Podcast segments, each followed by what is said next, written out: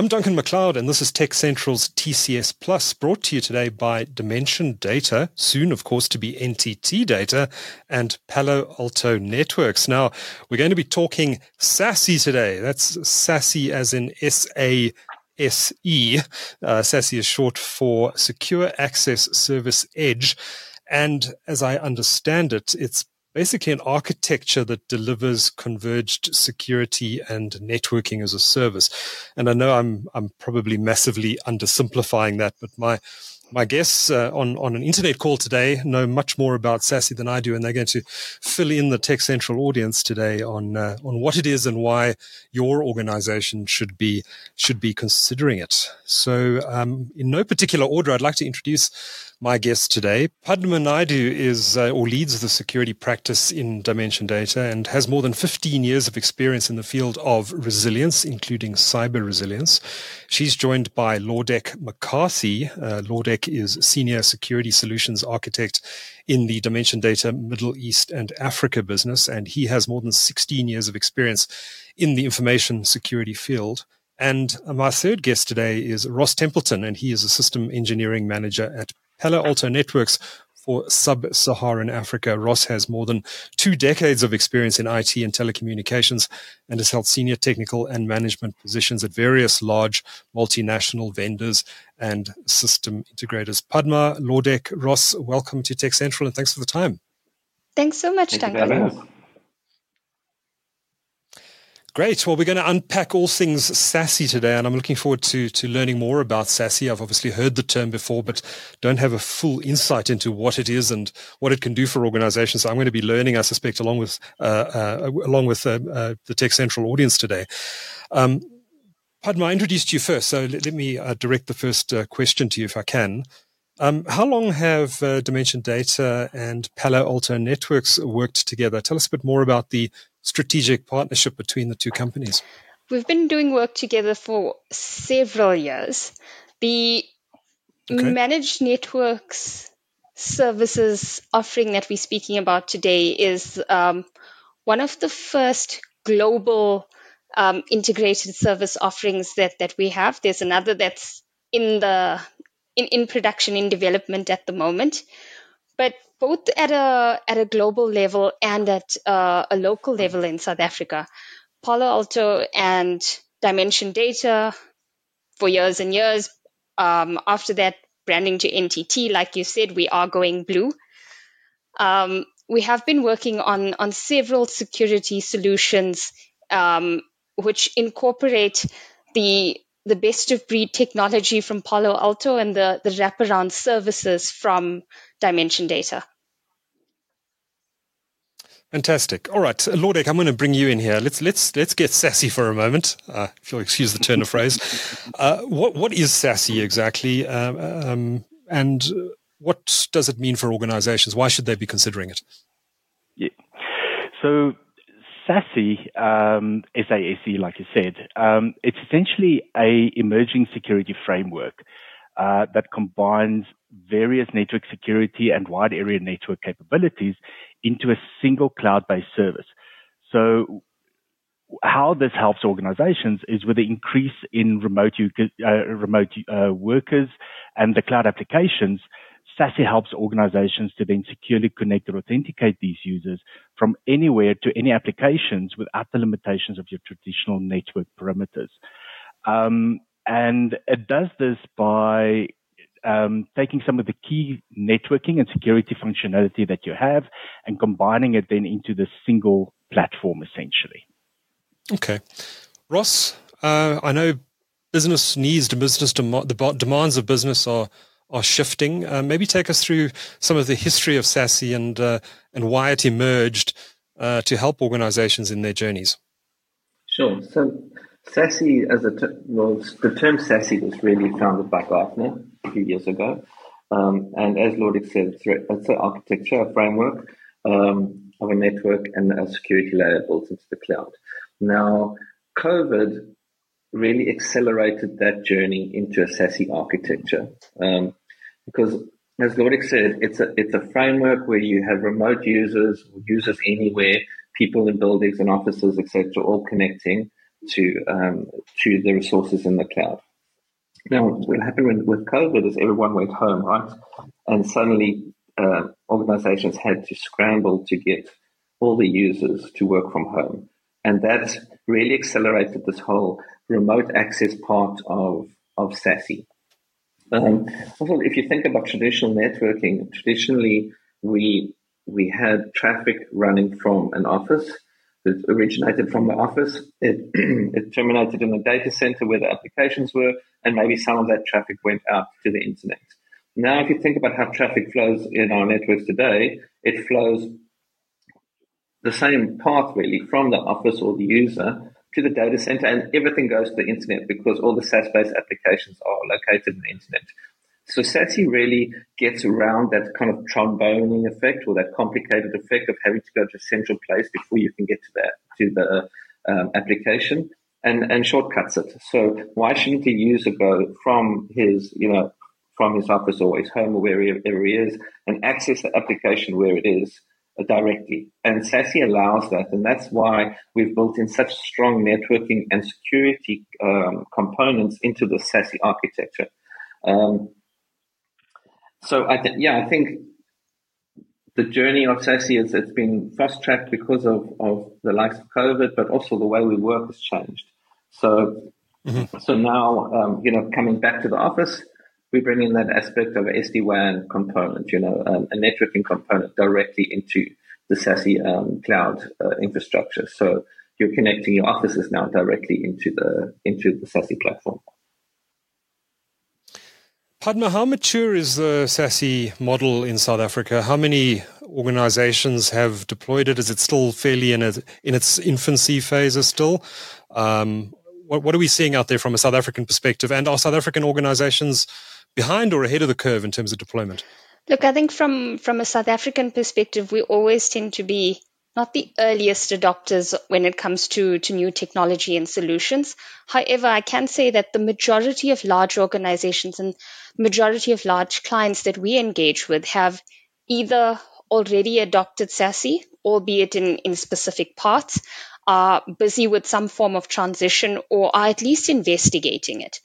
Um, what we see is that um, Gartner's actually predicted that 80% of organizations will have adopted SASE or at least some form of SASE, some components of, of a SASE solution by 2025. And the, the interest in the market is definitely there around SASE, the, the opportunities that, that there are around SASE, the capabilities that exist to deliver your, your cloud based security, bringing things like threat prevention, web filtering, sandboxing, etc., all together, DLP, all into one place and, and a single centralized platform. So, Laudec, do you can you, as an organization, do this on a bit by bit basis, or is it something that you need to kind of plan for as a as one big project? Um, has just suggested that that some companies have implemented some components of of uh, of, of the SASE model. Um, so, is it possible to do this on a sort of a piecemeal basis, or do you have to have an overarching strategic plan before you go down this route? It's it's essentially a little bit of both. Um, the okay. the business definitely needs to have a strategic plan in place in terms of going the uh, the SASE route. So it starts with that vision that the organization would have, but then you know definitely take it in little bite-sized chunks. Don't go and try and do a big bang approach in terms of deploying SASE in, into the entire organization. Mm-hmm. It is um, it does comes it does come with its own complexities, but by um, you know, by, by systematically rolling it out, you start with essentially um, a smaller site. You roll it out, you roll specific um, components of SASE out that make sense to the business requirements. Um, you build your security policies, you fine tune it, you test it, and then you roll it out further and further from that point onwards. Um, some organizations would be a little bit easier because they might have a lot, uh, you know, a lot fewer sites um, you know, a smaller user base, but some organizations might be multinationals. Um, you know, they might have branches out into Africa or out into the rest of the world where a much more systematic approach would make a lot more business sense as well for the mm-hmm. organization. And it does play a lot into the success rate of deploying a SASE uh, solution for organizations as well. Okay. Padma, maybe take us through what um, what the organization can expect when they embark on a on a journey to SASE. Um, let's say I'm a retailer or a manufacturer, and I'm fairly new to this concept, but I've I like what it potentially can do for my organization. What should organizations expect along that journey? What what what does this look like? Um, so the first step, I think, is is to really unpack where you are as an organization, and and answering okay. those questions or answering that is is divided into a few things. I mean, how far along your cloud journey are you? What are the expectations from the the business internally, your your digital transformation strategy, as well as your clients, um, in terms of how you operate? Yeah, how much of how much of progress have you made? Um, you also need to look at what your expectations are from from your workforce, and I, think moving into a hybrid workplace, a lot of companies were forced by COVID. Some of them coming out of it have have taken an approach that that we're heading back to the offices. Others have, or the majority have gone. We are going into some sort of hybrid format and and there have been those that have embraced the the remote working completely so i think you know what you expect to do with your workforce both what you're doing now and what you want to do going forward makes play plays a role in it and and when you bring these these elements together you need to really say okay well based on this what do i need from from my SASE journey which components do i need what am i looking to to achieve first and and from there you start to say, okay, now I've assessed what my objectives are, what I aim to get out of SASE. Then you start looking at what is the gap? Let me stack my current capability, my current security architecture, my current network architecture against what I'm aiming to achieve. Um, once once you've looked at that and you've gone, okay, this is this is where I'm strong, this is where I'm not. Um, you then start to look at your vendors. Which partner do you want to take into this journey. Obviously, if you're looking to, to deploy a SASE solution yourself within the organization, there's, there's a massive skills requirement. There's um, significant planning. There's, there's actually a lot of work that has to go into it between your networking mm-hmm. team and, and your security team, which are, or, and, and these two teams are, are traditionally quite um, disparate. They, they work in, in isolation in, in a lot of instances.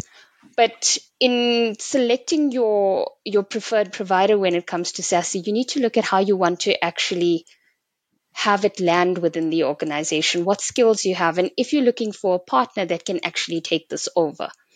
Once you have have that in place, it's about building building your implementation plan and, and your roadmap. And depending whether you're going completely managed or not, um, working very closely with your selected partner to implement on it. So it sounds to me like these projects can be quite complicated, and, and you probably don't want to go, go into them without doing proper background research about why you're doing it and how you're going to do it. But Laudec, maybe take us through some of the complexities and challenges that companies should be aware of when they're considering SASE. So there, there's a couple of things that, that that's jump into mind, um, and I think in organizations you will pro- potentially have legacy systems, right? Your your traditional service uh, infrastructure, older infrastructure or applications that might not necessarily be immediately compatible with a SASE solution. The whole idea is that your application sits in a cloud environment. So if you have older infrastructure or older applications that you cannot easily enough virtualize and put it into a cloud, then that could potentially be, become a hindrance. Um, Padma did mention um, vendor selection as well. Um, mm-hmm. I think it's important to note that not all SASE solutions are created equal, um, and organizations will need to find one that fits their needs as well. Um, I think the other one, um, bandwidth requirements um, because obviously from now users are going to be accessing their applications um, over the internet. They're going to be having direct connectivity to the application sitting in the cloud. Um, there needs to be um, thought put into um, all of the additional bandwidth requirement and the latency that could come with this um, as well. And then I think uh, probably an important one is also employee training. Um, as with any new system, there's obviously also a learning curve, not just for the users, but for the IT staff at the end of the day as well, in terms of managing the operational size, uh, side for, for these kind of deployments. Ross, let me bring you back in here. Um, what are what are the triggers that, uh, if that's the right word, that that, that um, typically start companies off on their SASE journeys, and and what sort of projects are companies typically looking to implement using SASE? So I think the main trigger or initiative that companies um, have started looking SASE at is when they refresh their remote infrastructure, um, mm. their remote access infrastructure. So how a hybrid user would connect should have he should have the same experience as how an office worker should connect, right? Um, so I think the catalyst really for SASE for us was, or certainly what we see in South Africa is the first use case that uh, most of our customers adopt is um, Zero Trust Network Access or ZTNA. Um, and then there's a whole lot of things that, you know, as we go through the, the evolution of of the journey with that customer, we add on things like SD, SD-WAN, like next generation CASB, um, like uh, secure web gateways, etc. so those, that's kind of the, the, the starting point. Um, I would say that zero trust network access is probably the biggest um, uh, a driver at this point. Interesting, interesting. Well, Laudec, let's let's talk a bit about security and and ZTNA. Uh, I've heard the term before, um, but for, for, those who don't know what zero trust network access is, how do you define it? Yeah, um, very big question. Um, I think I think the the best way of describing it is a security framework requirement for all users within an organization, whether they on the inside of the organization or outside of the organization's network. Um, and for all of these users to be constantly authenticated, authorized, and continuously validated for security configurations and posture before being granted access to applications or data. So if, if, if you if you think about your traditional VPN connection, right? You make a VPN connection to your organization. You have a username and a password. It authenticates you. And the moment you're authenticated, you get full access to all organization resources through that connection. Now, whether you're supposed to have access to it or not, you know, that VPN connection can't control it. it. Doesn't have that context. It doesn't have that continuous validation of you as a user in terms of what those applications are that you are or not allowed to use. So zero trust is essentially um, it, it, assumes that there is no traditional network edge. In other words, your traditional connect, connection, your traditional edge um, doesn't exist. Networks mm-hmm. can be local, they can be in the cloud, um, it can be a combination of hybrid um, with resources anywhere. So as long as the workers is in any location. Um, and I think you know, if, if, we start looking at how zero trust comes into the SASE conversation, um, they are separate, but in a way they're also related to each other. Um, they're alike because they are both security frameworks, like we mentioned, um, that protect your network infrastructure from threats. But because SASE is built on zero trust, zero trust is a core component of SASE then. Mm-hmm. Um, SASE is designed to help organizations to embrace uh, the cloud and mobility by providing that network and network security services um, from a common cloud delivered architecture. Um, we're all seeing that convergence of networking and security um, where SASE then converges the networking and the security service into that one unified cloud delivery uh, solution. So instead of having all of these different point solutions, um, you know, the different standalone components, we have that unified solution then that we can then provide.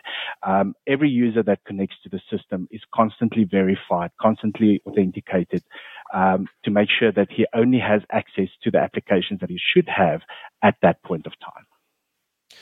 Right, Ross, let me bring you back in here. Let's talk a bit, little bit about um, Palo Alto solutions and what Palo Alto uh, brings to the table. And you have something called the Prisma Suite. Uh, take us through that and w- what it is exactly and what it offers to the market. Yeah, so, so um, thanks. like I explained to you earlier, SASE really is a framework and architecture. And in our portfolio, we have two components that make up that SASE um, solution or Prisma SASE. So first component is Prisma Access. Um, that is for remote access, uh, remote users and remote branch connectivity. And then the second portion of it is the Prisma SD-WAN side, which is your SD-WAN um, component. Um, now, if we just start with Prisma Access, me just give you a little bit of an idea on how we've built this service out because it really is a service. Um, it's hosted uh, in over 100 locations globally, and that's growing. And we and we have built uh, this platform on the back of the big cloud providers, um, GCP and AWS, um, or our, cloud providers. So we we leverage their scale to be able to uh, uh provide the service out to our customer base globally. Um, and then if we're talking a little bit about the SD-WAN portion, so we have what we call second generation SD-WAN. Um, that is, is really application based uh, routing, uh, uh, SD-WAN routing. So you, you, you route your traffic based on application instead of a port and IP address, which was traditional um, based routing. Um, and with that, we can draw out a whole lot of analytics um, and um, and track and route traffic uh, based on metrics of the network. So, for instance, if one link is slower or is down, we would reroute tra- um, specific applications over a, a different link. Um, and that's really a, from a, from a high level perspective. Then what we've built over that is a visibility layer, which we call start, um, which is uh, stands for Autonomous Digital uh, Experience Management. And that really gives the, the operator the ability to see exactly what's happening in the network, whether it's from um, a CPE router or um, or someone working remotely in their home, all the way through to the application. Um, so, for instance, you can imagine uh, a call center gets a call um, uh, from Lordex saying, "My internet connection is slow and I can't access Office 365." You know, where do you start to troubleshoot that? So with the ADEM technology, it actually gives the operator the, the ability to look at the flow from his endpoint all the way to the application and then pinpoint places where where there could be problems. And you'll find out nine out of ten times the problem is in the person's house with their Wi-Fi router. So if you can eliminate those kind of you know problems early on, it gives you that um, a much higher customer satisfaction. It also the, the system also gives you hints to to look at like you know if your bandwidth is if you're over consuming bandwidth and you need to upgrade links to say in two days time you're going to have to upgrade this link because you've got too much the you know the the, the network mm. uh, traffic is, is growing. So these are the types of things that we built into the solution. So prisma access with prisma sd-wan um, together forms our our prisma SASE um, platform if you will Thank you. Um, Padma, I think uh, following on from that, if you don't mind, maybe take us through how Dimension Data then um, offers its managed network services offering on top of the or with the uh, solutions from Palo Alto, Palo Alto Networks. Sure. So, from from a managed service perspective, we provide the the full team in order to to monitor and respond to and implement all of the, the changes that, that would be required. It's, it's responding to all of your security um, alerts and, and, and requirements. I think one of the, the key benefits attached to this, I mean, I spoke about skills earlier. Um, with the managed service offering that, that we have, you have access to a large network of, of skilled engineers, both with security and network skills on a 24 7 basis. A second key element of, of the services is the AI and the automation. So the platform is, is tailored, it's um, tuned to, to monitor and manage SASE environments. Um, another key element of it is the the ability to create visibility in in your end to end network. So I think in in a lot of organizations, the, the requirement is always there. You know, how do I get a single pane of glass? Especially when it comes to security, there are multiple different um, vendors, multiple different technologies that are deployed in an environment. And being able to bring um, your entire network security into one single um, platform, one single dashboard, one single view is is very powerful to to users. Um, beyond that, I think what we offer clients from from a value proposition perspective is the ability to save costs by by deploying the um, the solution and and actually having the the resources sitting within NTT you've got a, a flexible model. You get rid of the um, the hardware that that's typically on premise at, at various sites, and you also move into a consumption based space that that becomes far more flexible and, and cost effective. Thank you. Uh, just following up from from Padma's um, points there, there I imagine, I don't know, but I imagine there are plenty of SASE offerings in the market, uh, plenty of choice for for uh, cli- clients out there. How, in your view, should companies be evaluating this wide range of offerings that are available in the market, and what are the, some of the things to consider when selecting a managed network services partner? Mm-hmm. Yeah, you're right. Um, I mean, there, there, there, are a number of, of offerings in the market, and I think um, probably the most important one is working with the right partner, right? That that's very important. Um, it's, it's become more critical uh, um, as the importance of enterprise secu- uh, as as an enterprise's security posture has been elevated to the board level. Um, you know, these days it's not IT that's driving security into organizations. It's it's the board from a business perspective that that's driving this. So um, IT should never become a driver of security within any organization. Um, also, evaluating uh, managed network service provider partner options starts with probing into their um, operating scale? You know, how, how big is the, the partner that you're going to be partnering with? What is their technical expertise that they have? Uh, what kind of resources do they have? Um, and, and the track record as an established market player. Um, are you going to work with a regional partner only, or are you going to work with a global partner that's got substantial footprint in terms of people um, and technology um, around the world? And then I think you know if, if I if I bring that back to to NTT and, and Palo Alto, um, both organizations, two formidable industry players uh, within the technology and the security space. Um, you know, massive amounts of expertise, the market presence agro- uh, across the globe, um, extensive resources to support. Um, you know these kind of deployments for organizations, no matter how small or how big they are. Um, you know, coupled with NTT's intelligence-driven managed services, um, our secure by design platform approach, and then also um, Palo Alto's industry-leading technologies and, and the combined pool of, of global sec- uh, security expertise. Um, th- those are some of the, the things that comes out to me in terms mm-hmm. of, you know, how it should be evaluated. Ross, let me ask you uh, a similar question then from, from the Palo Alto uh, uh perspective. Um, maybe just some views on your relationship with NTT and also what some of the advantages are of customers using NTT's managed uh, networks with Palo Alto's Prisma uh, SASE solution. Yeah, sure. I mean, I um, thinking back to your initial question, your first question to Padma is like, how long have we been partnering together? So, you know, locally we've been partnering together for over ten years. Um, we together we have some of the biggest enterprises on our books within um, sub-Saharan Africa. Um, and I think the value that Dimension Data really brings to the party is their ability to to to scale, right? So the amount of uh, engineers and, and tech centers that they have around the globe um, is certainly an advantage, and it really leads into what Laudec was saying: is like, are you are you locally based or do you have a global uh, footprint? Um, I think that's a that's a huge benefit for any customer. Um, and then you know if I if I think about Palo Alto, um, and specifically the, SASE solution. You must remember that this, this solution is built on our next generation firewall technology.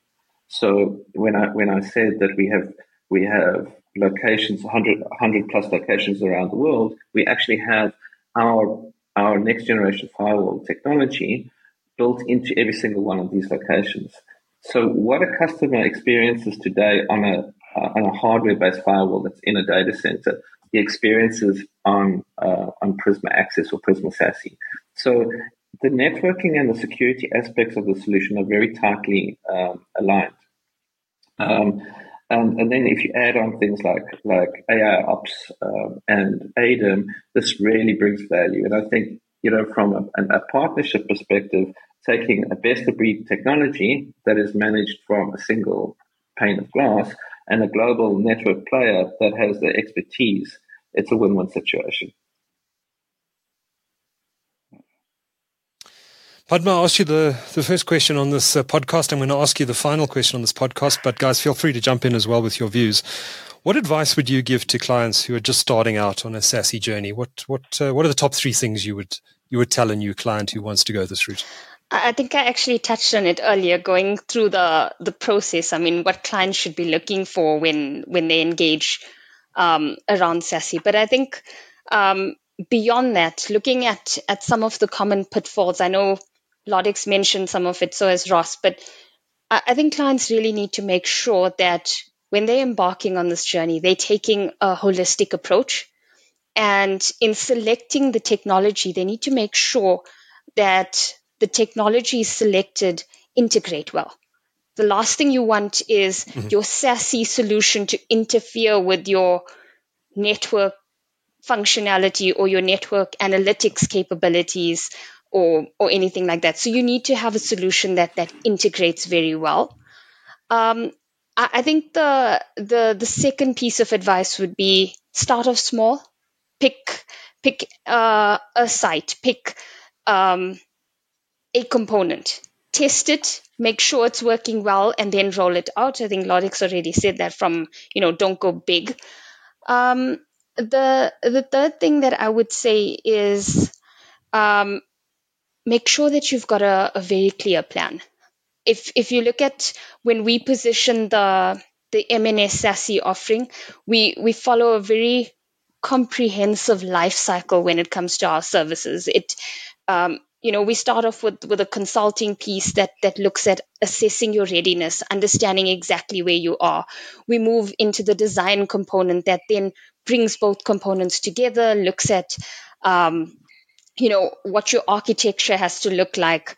Um, you you validate the design and, and the blueprint through that we then go into uh, a build phase and and in that build phase it's it's how are we integrating the the services how are we migrating etc and and then when you go operational make sure that that you're testing it um, the last component of, of our life cycle is really around optimization. So it's not just about how do I deploy it, it's how do I make sure that I'm getting the maximum benefit out of the solution that I've deployed because that's one thing that we can say out of the clients that that we have and we've seen yes a lot of our the the large corporates have already implemented SASE but are they seeing the maximum benefit mm-hmm. of it yet probably not so I, I think that those would be the the three pieces of advice I'd give anyone.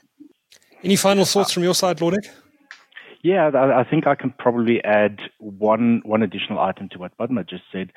Um, yeah. I think organizations should remember that the journey to SASE is not just about technology. It's about aligning technology with business goals, enhancing your security, and then ultimately improving the user experience. Fantastic, guys! If uh, if uh, if anyone wants to learn more about the NTT Dimension Data offering, we will include a link to that on uh, the TechCentral article that goes with this video. And um, if you want to learn more about the Palo Alto, similarly, the Palo Alto Networks SASE solution will include a link to the Palo Alto Networks website as well. So do check that out. Padma Naidoo leads the security practice uh, at Dimension Data. Laudec McCarthy is senior security solutions architect in the Dimension Data Middle East and Africa business. And Ross Templeton is system engineering manager at Palo Alto Networks. Thank you so much, all three of you, for, uh, for a fascinating conversation. Thanks, Duncan. Thank, Thank you, you very much.